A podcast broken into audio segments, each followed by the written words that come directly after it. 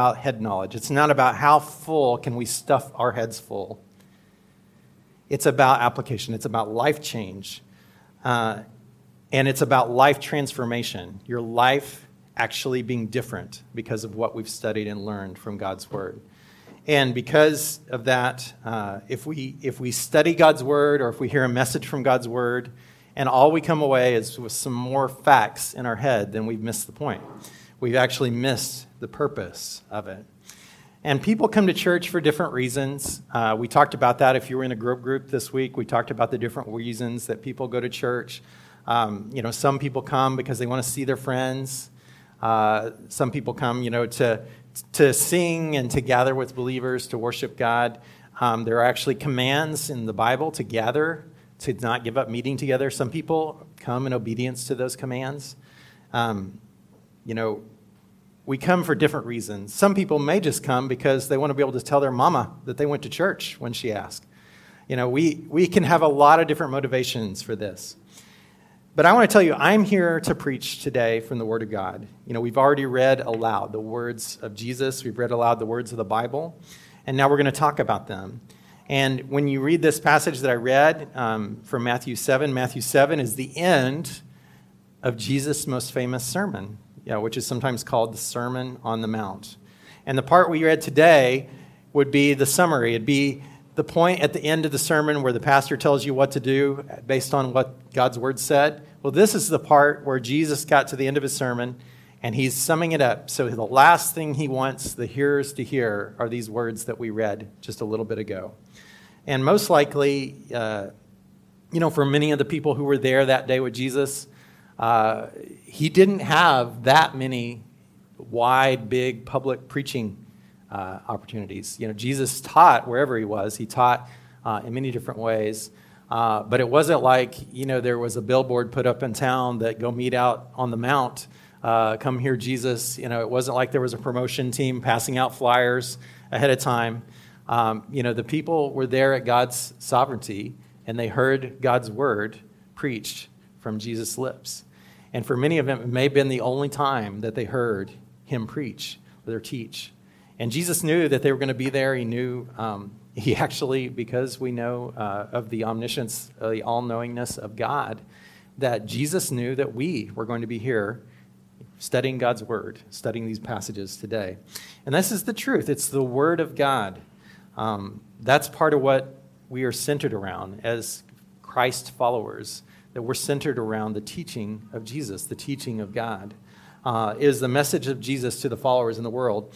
There are things that Jesus would have us know about the way the world works. There are things that God would have us know about the way the world works. We know from the book of John that Jesus was there, he was part of creation. Uh, this is a part of the sovereignty of God in knitting the world together in a certain way, creating the world. And so a lot of times we think about that, while we look, oh, God created the mountains, you know, God created the seas. You know, God created the animals, God created Adam and Eve. But did you know that also means that God created relationships? God created everything in this world. He created the way that it would function. He created the way that you would understand things, the way you would process information as you listen, as you see things. God created all the intricacies of creation, all the, you know, the pieces and parts of this world basically, if you, if you think about it in modern terms, he created all the rules for reality. He created the way that this reality was designed to function. And so, if we want to live in alignment with the way God created the world, then we have a book that teaches us. We have words from God that teach us how it is best to live in alignment with the way that God created the world. We should listen to what it has to say. We should take heed of what Jesus has to say. And that song that we sang, you know, the wise man built his house on the rocks. Um, like I said, I was very young. I don't remember how old uh, when I learned that, but I was a kid in, uh, in church uh, many, many years ago.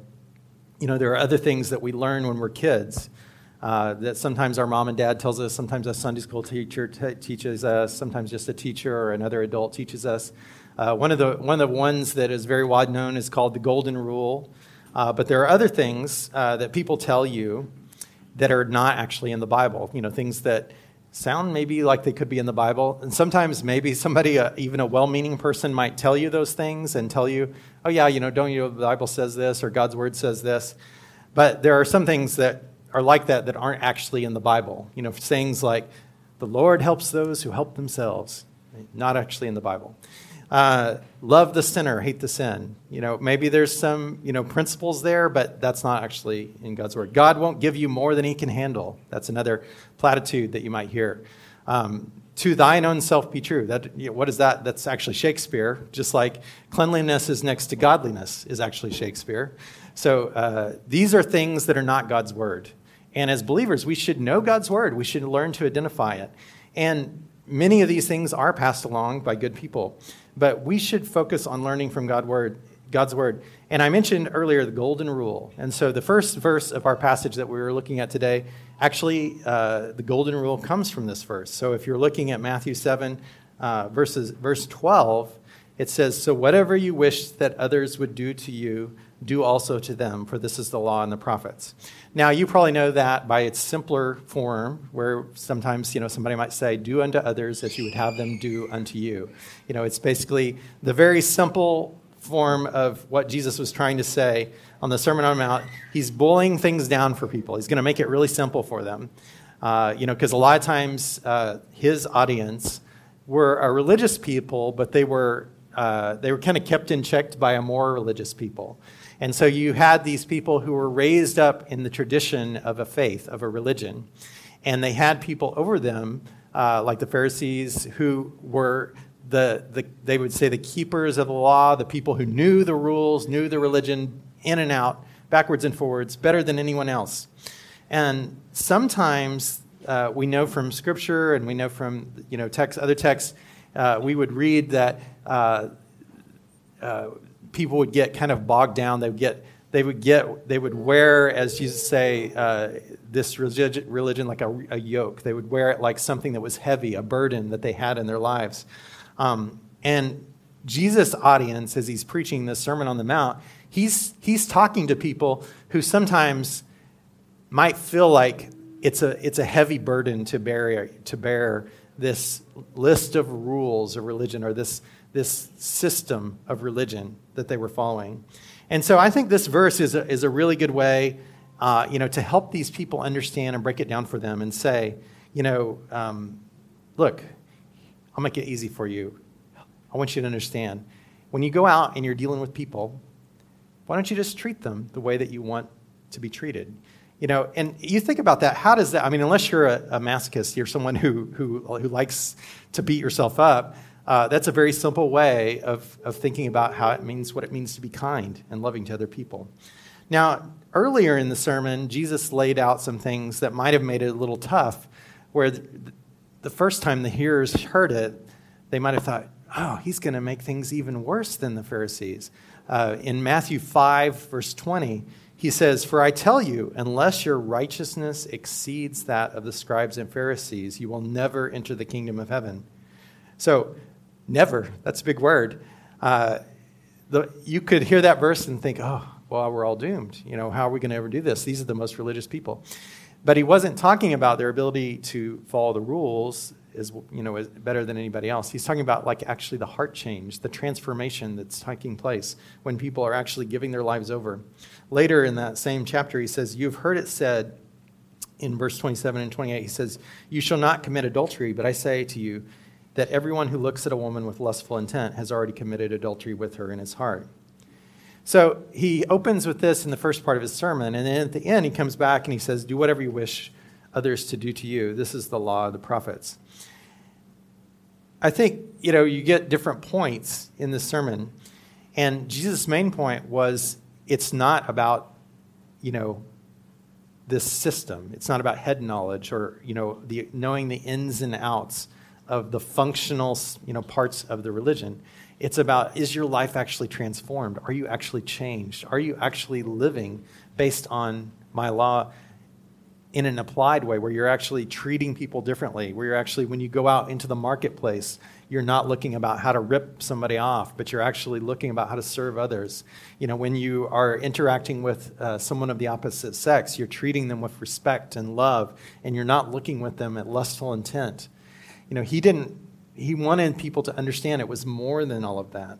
Um, so by boiling it down and making it simple, he was talking to them about if you're following God, I want you to understand what it really means to live in a godly manner. And I think that's, um, as we go down and continue to verses 13 and 14, he says um, this application in another way, talking about these two gates, you know, or two paths or two ways of life. You know, one way that would lead to life and one way that would lead to destruction we look around in this world, you can tell there are many people on the path to destruction. There are many people headed towards destruction. You look around the island, you look around the world, um, we can see it. You know, we can see people who are choosing something different than life, who are choosing a different path. They're choosing a path that destroys their lives and destroys the lives of others. And Jesus is encouraging us to choose a better path, to choose life, to choose to live in a way that you were created to live. It goes back to the, my opening when I was talking about to choose in alignment with the way He created the world to be. Um, for those who are going to have, uh, you know, a better life, a life that is is uh, uh, fulfilled in Him. We make choices every day. You know, every day you, uh, you go out. Um, you know, sometimes the choices are obvious you know, you, you look at your life and you say, this, I can choose this or this, or I can choose between these multiple options. I can make a choice. And you might think, you know, are, you know, are you choosing between life? Are you choosing between destruction? Uh, that's, it's not always that clear. You know, I have these two choices. This one is clearly the path to destruction. This one is clear the path of, path of life. But sometimes we are our own worst enemy. Um, you know, if you are the one who is intentionally steering your life towards destruction, making choices that when you look back on them, ah, that was another bad choice. That was a bad choice. That was a bad choice. I shouldn't have done that. Um, you may not have your best interest at, at heart. You need to stop it now. You need to say um, that it's, it is regretful. It is sad that I've made those choices. But it's not about those choices, it's about the choices that I make today and every day after this. You know, am I going to choose life from this point on? And when you look back over the you know, last few years, when you think about, you know, maybe since you arrived on the island or since uh, you entered this new phase of life, have you made choices that were destructive to yourself and others? So we'll come back to that question in, when we get to the end. The next part um, is about teachers uh, in verse 15 on. And he's talking about false teachers he says teachers will be known by their fruit. You know, so what is fruit? If you were with us in the first prayer meeting of the, the year, uh, we looked at some of the signs of Christian character, you know, the signs of fruit in people's lives. Uh, and we committed, uh, many of us committed, to grow in one of those areas of character over the course of this year of 2024, a Christian character trait that we wanted to grow in. Um, and that's the kind of thing we're talking about with Jesus. You know, not only do we have spiritual fruit where you might say, are there new people coming to faith? Are there new people growing and, and becoming more like him? Uh, but also, you know, what are people, un, when they sit under the teaching of a person, you know, if you have a leader, uh, when they listen to him and they listen to what the way that he interprets God's word or the way that he teaches or the things that he says, are they becoming more in line with Christ? Are their lives becoming more like Christ? Are they you know, following him in a way that is more in alignment with who God created them to be. Jesus continues this in verse 21, and he says, you know, uh, he makes it clear it's not just about words. You know, some people who claim to be Christ followers uh, are not actually obedient to the Father in heaven. We've seen it. We've seen people who wear the name of Christ, who say, I'm a Christian, I'm a Christ follower, uh, I'm someone who believes in Jesus. And yet, when you look at the evidence, uh, they would not be convicted based on the evidence that's seen before it of being a Christian.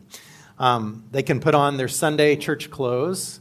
And, you know, clothes aren't always clothes like this. Sometimes it could be your Sunday church clothes where you're putting on your mask, where you're putting on your, you know, smiling church face or your, uh, your pretend self as you walk into the church. You're coming to church with this fake Christianity that you put on, that I'm going to wear it today, and then I'm going to walk out those doors and I'm going to shed it like a snakeskin, and I'm going to go back to being the wolf that I am. Uh, there are people like that among us. There are always people who, for whatever reason, have chosen to put on a fake Christianity.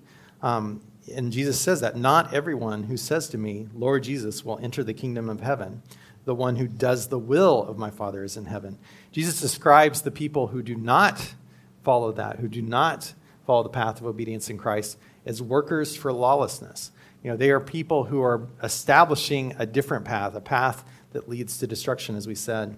And when we read the Gospels, when you read Jesus' own words and hear what he has to say, uh, you'll find that he was always harsher to people like this. He was always harsher to those who would claim to be followers of Christ, who claim to be servants of God, uh, and yet uh, the evidence does not match uh, what their claim is. And I uh, think, especially, you see the evidence of this for positions, those who hold in positions of leadership, uh, and they will be held to the, the, the most stern account. And so I, I would just, you know, issue that as a warning. I don't, you know, I don't know the status of everybody's heart here. But if you're hearing that word and thinking he's talking about me, I, you know, and I hope there's nobody like that here or nobody even listening online, uh, you need to you need to make it right because there there is a stern warning for someone who would wear Christianity but not actually be a Christian, not actually live their life out in the form of Christ. Uh, and it's not uh, just about the judgment that's to come, it's about the suffering that you're actually bringing in. And it, our lives in Christ are about living it out, you know, about being transformed. Um, you know, Jesus has called us to a lived out Christianity. He has not called us to a spoken about Christianity.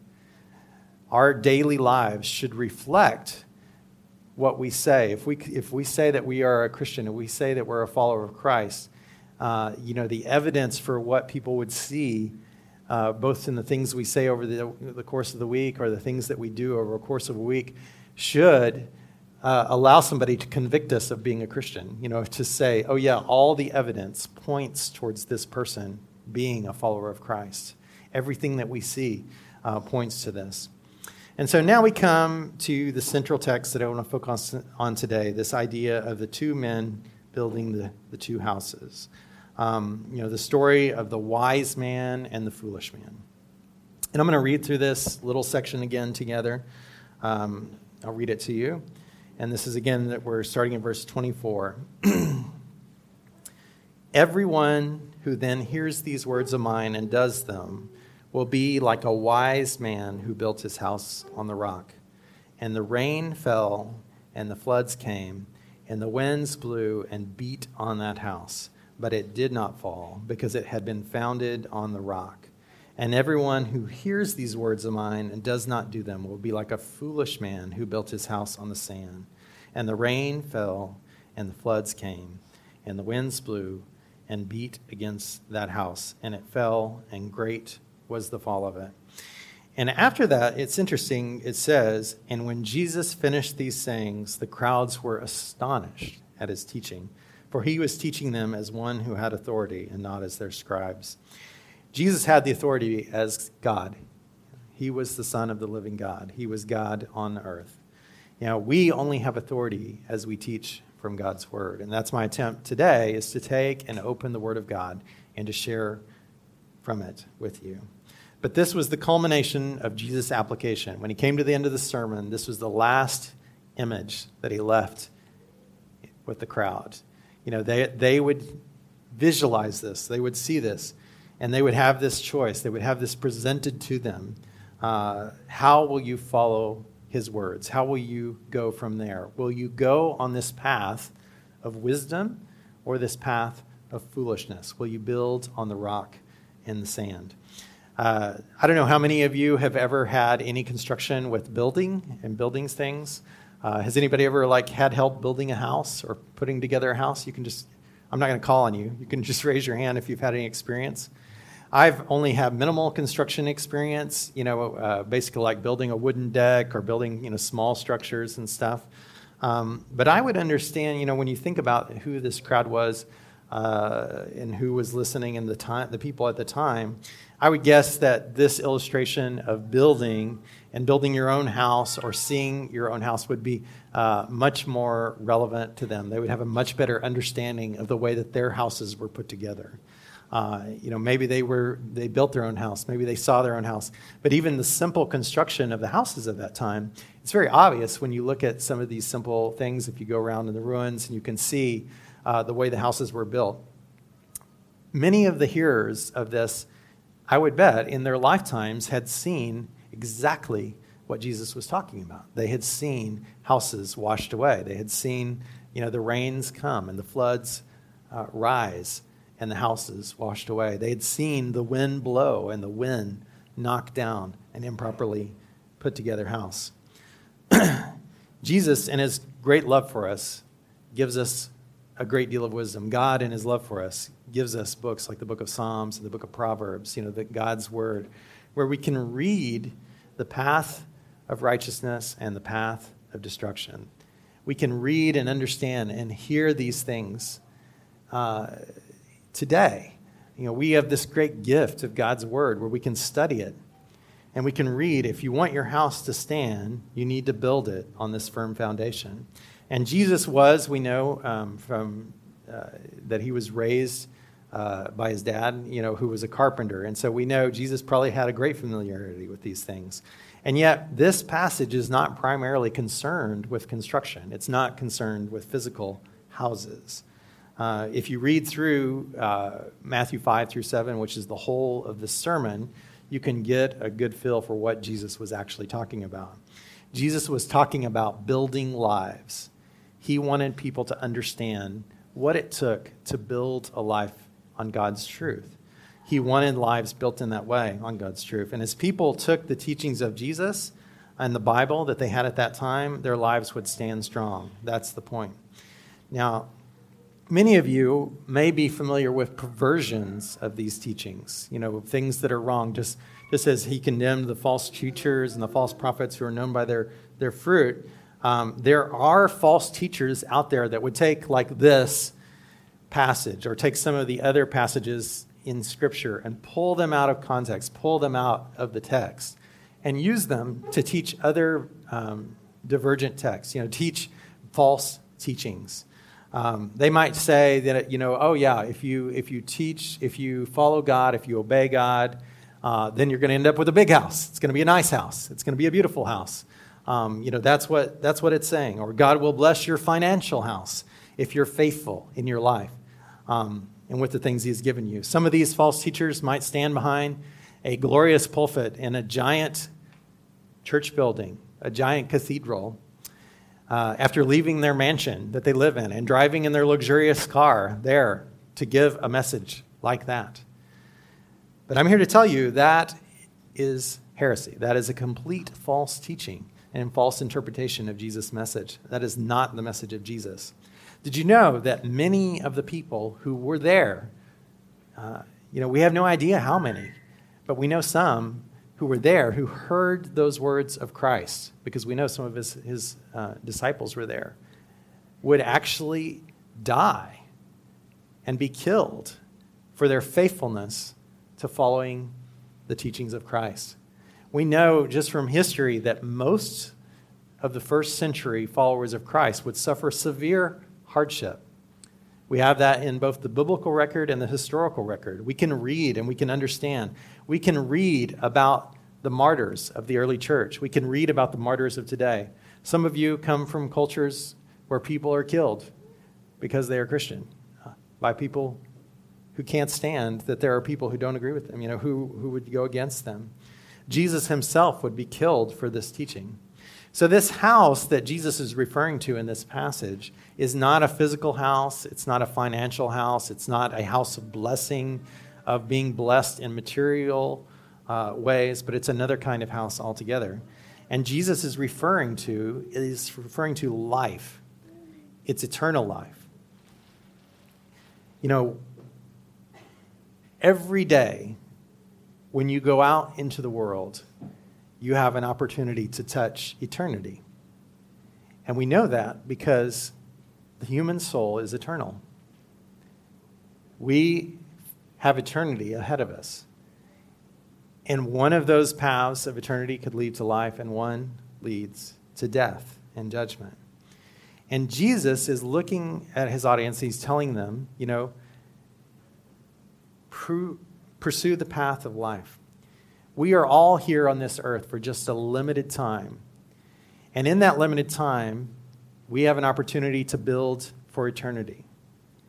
We have build, the opportunity to build our lives around things that will last forever. Things that will last forever in our own lives and last forever because of the impact that they have on other people that we interact with on a daily basis.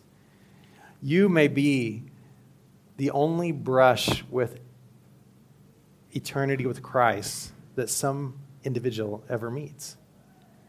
By proclaiming and living and proclaiming this truth through your life and your words, you may be the only way to lead somebody off of the path of destruction. And so it, this is a serious issue. It's, it's a serious issue not only for ourselves, but also for the people that we interact with. We are not called to live to just be nice Christian people. You know, that's not what this is about. Jesus is not calling you, uh, you know, to, to be a monk that goes and lives a perfect Christian life just on your own. He's calling us to live for the benefit of the community, the benefit of the, communi- of the community of our church and of the communities that we live in. And so the wisdom of Jesus is to indicate to these people a wise way and a foolish way to build. And the interesting thing when you read the story of these two men, they're doing the same thing, right? They're building a house. It doesn't say one man was building the house and the other man was just sitting and watching him build the house. No, you have people who are working and building something, and that's your life. That's the life that you're living on this earth. You are building your life around something. You are building a life that is either centered on the truth or is centered on falsehood, that is centered on the rock of faith or centered on the sand. These people, he's talking about these people who are living and building their lives. They're giving their lives to a purpose, establishing a structure with their lives. The house they're building has different elements in it. It has things that make it up, that hold it together. And just like a physical house might have wood or steel or screws or nails or concrete, the lives that we are building on this earth is made up of things. It's made up of connections, it's made up of friendships, it's made up of family, it's made up of meaning and purpose. Every day we are adding something to our lives. We are adding to the house that we are building, this life that we are building. And as you go out into your life, you know, into the world, you're making choices every day that are building and putting like bricks in place, you know, that'll last if you make the right choice for eternity, or if you make the wrong choice, will be washed away. This week, we, uh, you know, many of us uh, gathered together to talk about decisions. We had our student seminars, and uh, uh we had a wonderful time, you know, looking at God's Word and hearing examples from, from both uh, life and from God's Word about what it means to make uh, big decisions in God's way, what it means to follow Him. And life, really, as you learn, it's a series of decisions that you make. You know, we, when you get to be older, you look back and you look at the key and pivotal, pivotal decisions that you made. You made decisions, and some of those decisions you like, if only, you know, I, I wanted to say keşke because it's the perfect Turkish word, but it's if only I had made a different decision. Uh, you look back and you and you think, you know, oh, I am so glad I made that decision, or I'm so glad the Lord prevented me from making such and such decision. Um, but that is the way it is. Life is a series of decisions. We're building our house based on the decisions that we make.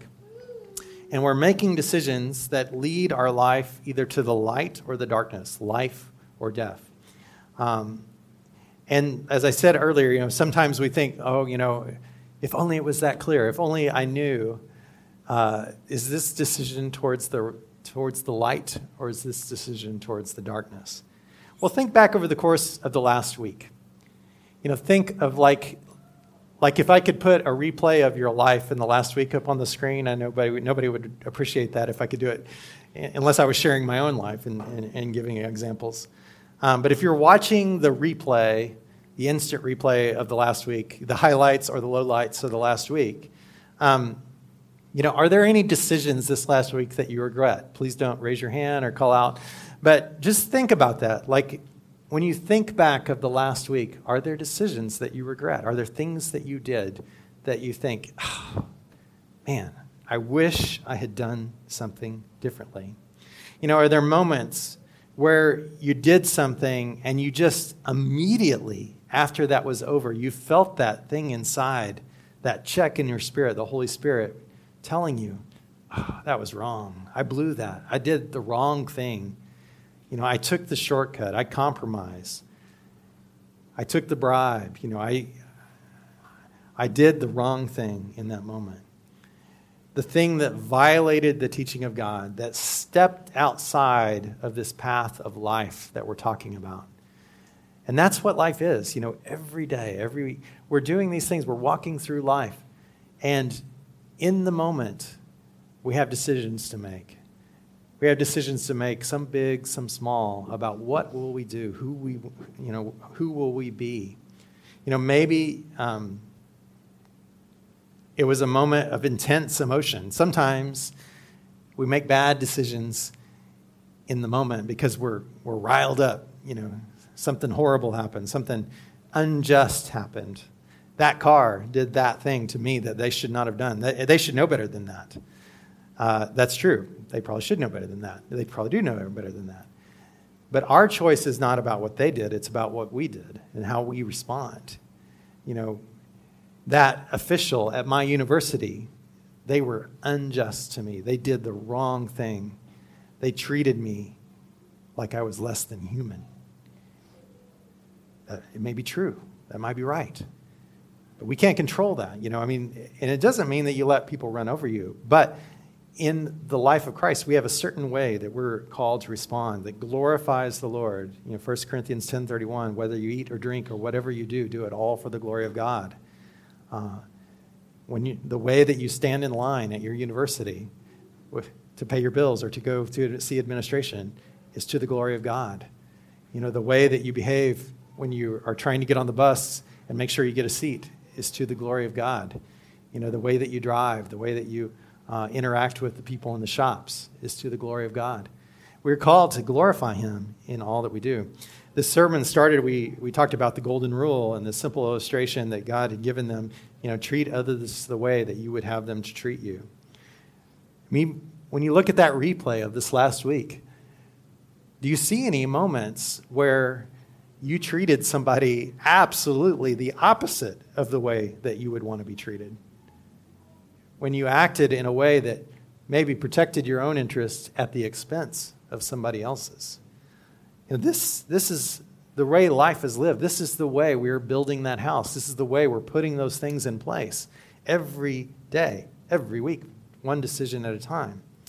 And as we walk through this life, you know, we are to become something new. Uh, we are to be transformed by the renewing of our minds, as Romans says. We are becoming like Christ. That is the calling of a believer. And so when you go back and you had that verse that may have been discouraging to the crowd when they first heard it, where he said, Unless your righteousness surpasses that of the Pharisees, surpasses that of the teachers of the law, uh, that's what the call is to surpass them. You know, and if you think about it from a workspace, like, oh, I've just got to, I've got to outwork them. I've got to out obey the law. That is hard. But if you think about it, and the word says, be like Christ, be transformed, be more like Him. Every day, as you build that house, as you put those things in place, as you put one stone, one brick, after another, changing, becoming more like Him. That's what it means to surpass the righteousness of the teachers of the law. It doesn't mean that you checked off all the boxes that you obeyed, obeyed, obeyed, obeyed. It means that you actually became a different person, that you actually lived it out in that week. And in Christ, we can build something that will stand. And one doesn't become like Christ overnight.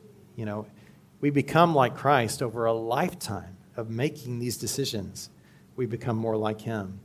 And it's day by day, moment by moment, we're building this strong house. You know, maybe this morning you woke up and you read something in your Bible. Even before you got ready to come to church, you opened God's Word and you read something and it stuck with you.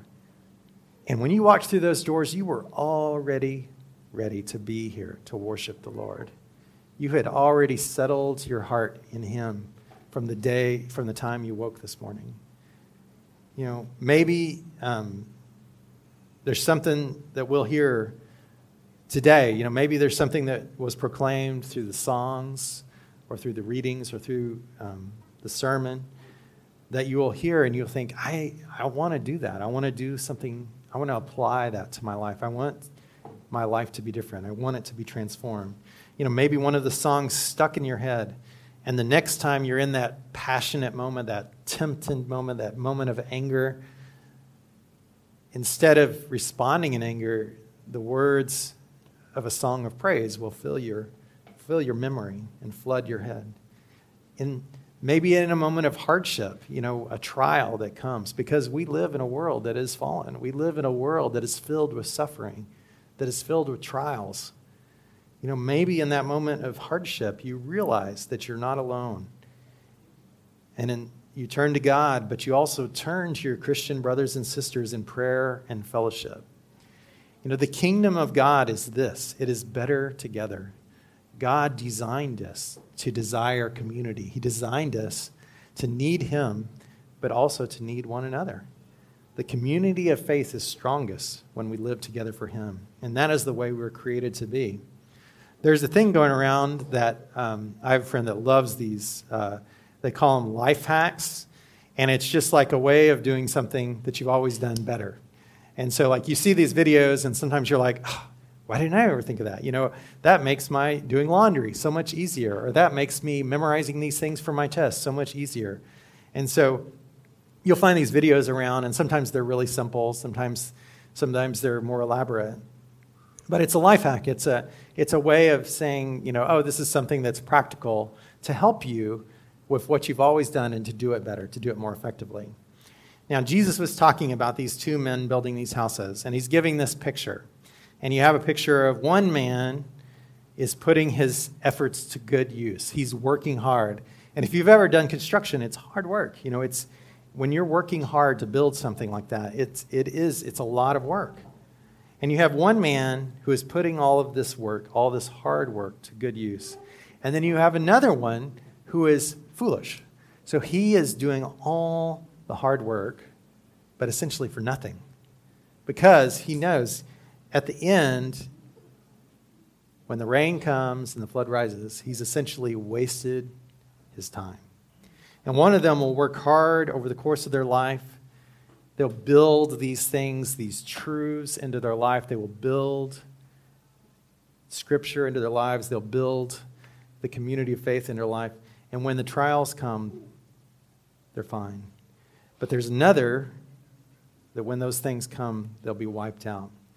And God's word is the ultimate life hack, it's the ultimate way to help us find a better life. Now, this is the real blessing of Scripture. Because a lot of times people hear that and they'll think, oh, you know, a better life. And they get back to those false teachings that I was talking about earlier. Oh, a better life, that's a bigger house, that's a better car, that's, you know, that's more money in the bank. That's not what I'm talking about. So when I say Bible is the ultimate path to finding a better life, I'm not saying it's a guarantee for wealth or success, but it is a promise and we're, the Bible is filled with promises, filled with things where God says um, that we will be blessed by living in accordance with the Word of God. That our lives will be blessed. Our lives will be better by living accordance with what God has said, by living in that life with Him. And so, what does that mean? What does it mean to be blessed uh, in such a way as this? We build our lives around the promises of God. You learn what God's word has to say, and it changes you. You become that different person. You become that person who is kinder and better, who, as, as we walked through these passages of studying, like 1 Corinthians, that actually can define the love of Christ in the way that we are behaving because of the power of Christ in us. We worship God. We don't live our life for selfish ends. We come together in community to encourage one another, to love one another. We get married and we build a strong marriage where the husband loves his wife sacrificially and the wife lovingly gives herself to her husband. It's an example of what true love is. We have kids and we raise them up according to these truths. We raise them up in the faith. We raise them according to the teachings of God. We teach them about God's love. We teach them truth. We teach them that they are created for a purpose, that their life is meaningful, that it matters, just like your life is. We tell them what it really means to live. We teach everyone, we take God's word and we tell everyone we meet about the way and if you don't know that, that was the terminology that was often used, we know from history back in the first century, to re, as Christians would refer to themselves as followers of the way. They were following the teachings of Jesus. And we tell others, not out of guilt or out of obligation, but out of blessing, that we want people to know the blessing of living this life, of living a life that is transformed and built upon this foundation that it is incredible, that is it amazing. It's a life, it's a better way of living. It's a way of life that leads to life, that leads to life everlasting through belief in God's Son and his sacrifice for our sins. And this is the house that is built on God's foundation. This is the blessing that we're talking about. Because a life that is lived according to God's word is a blessed life. It's a better life. And it's hard to explain, you know, because sometimes people want to they want to look at it and they say, "Oh, isn't the Bible just a list of rules or a list of things telling you what you can't do?" So, if the creator of reality says your life will be better if you do this and don't do this, how arrogant would you have to be to say, I disagree with that? Because that's what the Bible is it's the creator of everything that we know telling us that if you want to have a life that has peace, that is filled with hope, then you should live it according to this. And that is the solid house. That is the house that rests, that stands up under all affliction, that stands up under all the rain and all the storms and all the floods the house that will not fall. It's a house that experiences the blessings of a life lived with Him. It holds together with others as we walk side by side as a part of the family of God. That we are the community of faith that lives it out together. We live and walk by faith together, forgiven and free in His arms. We are sinners, but we are no longer under the condemnation of a system of works. We are free from that condition. We are free from the works of the law because we are free in Christ. We follow God out of freedom, not out of bondage. The Bible is not a chain that holds us down. We have been set free from chains because of Christ. We have set free because of Him, because this is a better way. And this is the life that every young believer should want for themselves and for their families and for their friends. This is the life that you should want for yourself, the life you should want for your kids, because it's not a life uh, that is. Uh, that is built on anything but truth. You know, when you look ahead and you imagine and you and it and you should be dreamers. You should be people that look ahead and imagine the future. The people of Christ should be filled with hope because we should think ahead and we should think about where do we want to be in 10 years, in five years, in 20 years, in lifetime, at the end of our lives.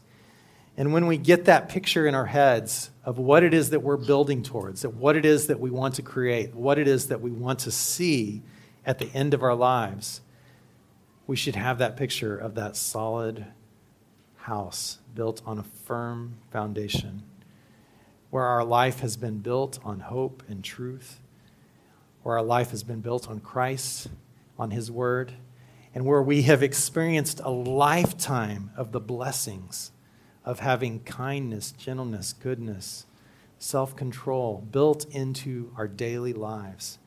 Imagine the joy of a life lived like that. Imagine the joy of a life that has met that in faith, that has had that, a life without regrets, where you look back and you say, well, maybe I did a thing or two that I shouldn't have done, but for the most part, I am so grateful for a faithful God who guided me and helped me along the way, who helped me to build a life that is just filled with moment after moment of His faithfulness lived out in my life and in the lives of those I love and care about.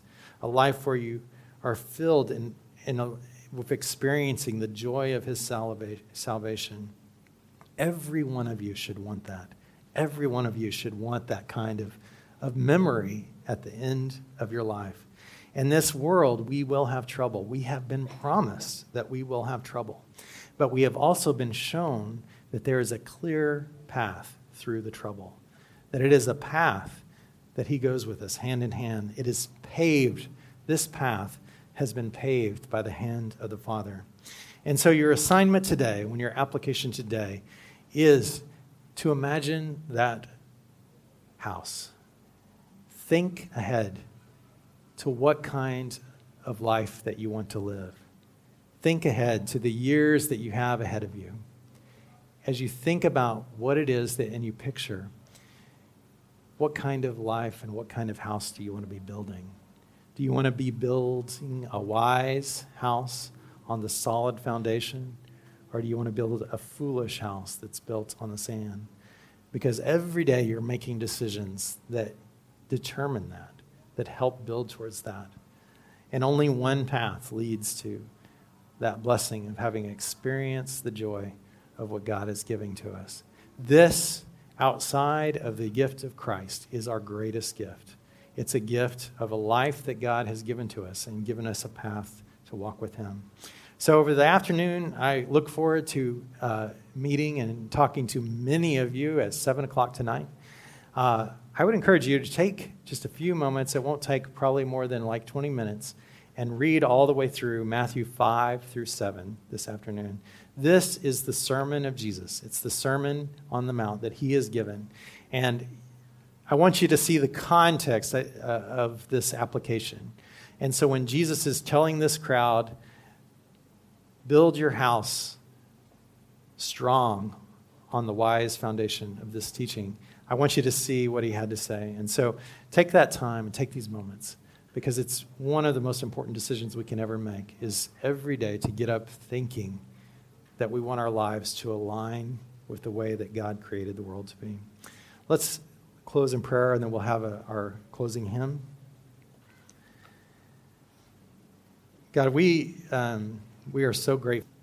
You gave us so many gifts, Lord. You didn't just give us, you know, uh, you know, a few words here and there that you allowed through your divine inspiration for this book, this holy Bible, to be delivered to us. Um, that even now, thousands of years later, we can read the words of truth. We can read the words that you have given for mankind to give us direction, to give us hope, to give us encouragement. Lord, we can take these words and we can apply them to our life. And Lord, we want this, Lord. Uh, nobody wants to be that person who at the end of their life looks back and only sees devastation, who only sees death. We all want to be that person who looks back without regret and is filled with joy at the things we've seen God do. But it takes intentionality and it takes the help of your church and of, uh, and of your Holy Spirit to get there. And so every one of us should purpose in our hearts that that is the path that we want to go on today. In Jesus' name we pray. Amen. As our choir comes to sing our closing hymn.